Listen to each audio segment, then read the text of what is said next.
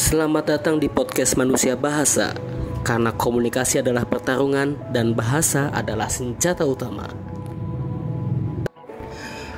Oke, jadi di episode 1 ini saya pengen kenalan aja sama teman-teman. Kenalin nama saya Hutam. Uh, Saya di sini akan melabeli diri saya sebagai wibu paling Jepang. Yoi, kenapa? Karena dari kecil saya sudah suka hal-hal berbau Jepang ya dan setelah lulus SMK saya dapat kesempatan magang tiga tahun di Jepang. Kemudian pulang dari sana saya kuliah jurusan sastra Jepang. Dan sekarang saya bekerja di perusahaan Jepang yang ada di Indonesia sebagai penerjemah bahasa Jepang. Bahkan di waktu luang saya ngadmin akun media sosial yang membahas tentang sastra Jepang. Nama akunnya Mangasiswa Sastra Jepang ya. Jadi kurang Jepang apa hidup saya ini saya ikut komunitas stand up comedy dan di stand up pun saya membawa diri saya itu personanya sebagai orang yang Jepang banget gitu. Bahkan di awal-awal stand up tuh setiap stand up itu saya openingnya kayak gini nama saya Hutam saya tiga tahun di Jepang. Dan materi stand up saya pun yang membahas Jepang Jepang Jepang gitu. Jadi saya kira tidak ada wibu yang lebih Jepang dari saya gitu. Bahkan mungkin Oda Nobunaga kalau ketemu saya pun dia akan minder dengan kejepangannya dan pindah ke warga negaraan mungkin. Enggak sih, enggak gitu juga. Di podcast ini saya ingin membahas berbagai macam hal dari sudut pandang saya sebagai orang bahasa ya, sebagai lulusan sastra.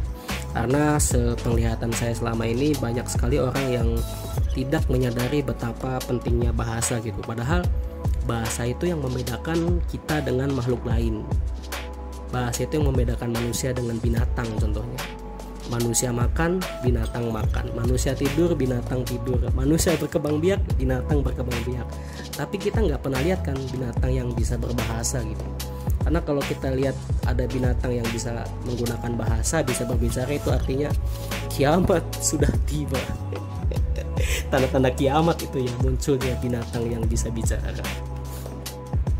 Nah jadi eh, makanya ya tadi di slogan podcast ini karena komunikasi adalah pertarungan dan bahasa adalah senjata utamanya. Karena memang begitu. Bahasa itu senjata utama dengan bahasa kita bisa membuat orang melakukan apa yang kita inginkan gitu. Karena itu tujuan komunikasi. Komunikasi itu seperti itu.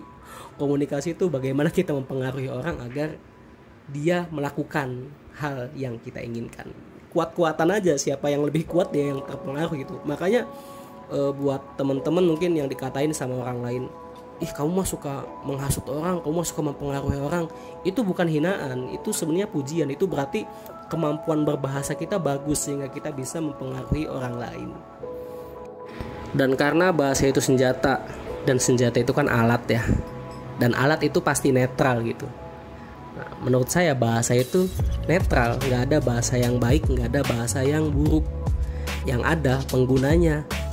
Penggunanya lah yang menentukan suatu bahasa itu menjadi baik atau buruk. Karena bahasa yang kasar sekalipun ketika digunakan untuk memuji atau mengapresiasi suatu karya, yaitu jadi bahasa yang baik gitu. Contohnya kata anjing. Kata anjing mungkin dipakai untuk memaki ya seringnya ya. Tapi ketika kata anjing ini dipakai untuk memuji sebuah karya misalnya ada lukisan bagus nih terus ada orang bilang ih anjing bagus banget lukisannya. Nah itu sesuatu yang baik gitu walaupun bahasanya kasar tapi digunakan untuk mengapresiasi ya itu sesuatu yang baik. Dan sebaliknya bahasa yang halus pun ketika digunakan untuk mengintimidasi yaitu menjadi sesuatu yang buruk. Misal orang yang tidak kalian suka gitu. Suatu hari telat datang ke tempat kerja terus kalian bilang gitu kan ih si ganteng baru datang. Tepat waktu sekali kamu. Itu kan halus ya bagus pujian. Tapi tujuannya mengintimidasi. Nah itu bahasa yang halus dan bagus pun menjadi buruk ketika digunakan untuk sesuatu yang buruk. Jadi bahasa itu alat alat itu netral baik buruknya tergantung penggunanya ada satu cerita favorit ya terkait bahasa ini. Jadi dulu zaman saya kuliah saya itu termasuk orang yang suka ngomong kasar gitu. Dari mulut saya tuh sering keluar kata-kata kasar itu kan. Suatu hari ada yang gak terima dan mengingatkan saya gitu. Kamu tolong dong kurangi ngomong ngomong kasar seperti itu. Gunakanlah bahasa yang sopan demi kesuksesan kamu di masa depan terus saya nanya apa hubungannya bahasa yang sopan dengan kesuksesan? Artis Hollywood ngomong kasar ngomong fuck apa segala macem. Sukses-sukses aja gitu kan.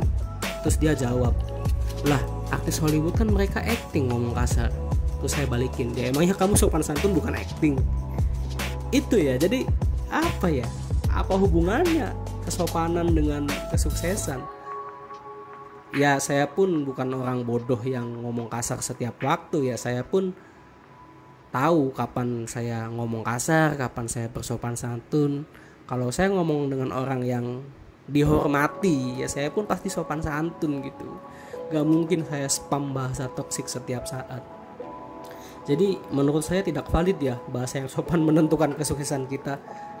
Skill kita untuk mengatur kita berbahasa itu yang menentukan kesuksesan kita. Gak usah tinggi-tinggi bahasanya kesuksesan, kelancaran hidup kita lah kalau kita bisa mengatur kapan kita ngomong sopan, kapan kita berbahasa yang santai, yaitu yang akan menentukan kelancaran hidup kita. Oke, mungkin segitu aja ya. Gak usah panjang-panjang. Jadi kesimpulannya eh, bahasa adalah senjata gitu.